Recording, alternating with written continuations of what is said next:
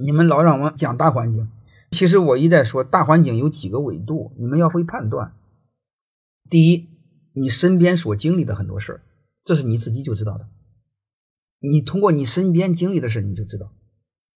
好像有一句话叫见一片落叶就知道秋天来了，这是你很容易判断的。你比如有很多朋友，是不是找工作不好找了，是不是失业了，所以这都是基本判断。还有一个，你买东西是不是太贵了，房子是不是不好卖了，大环境要自己做判断的。还有一个，你比如我说的传统的经济拉动，最关键的两点是外资和外贸，外资怎么样，外贸怎么样，所以这都是判断嘛。当这些判断不好的话，就你们自己要知道的。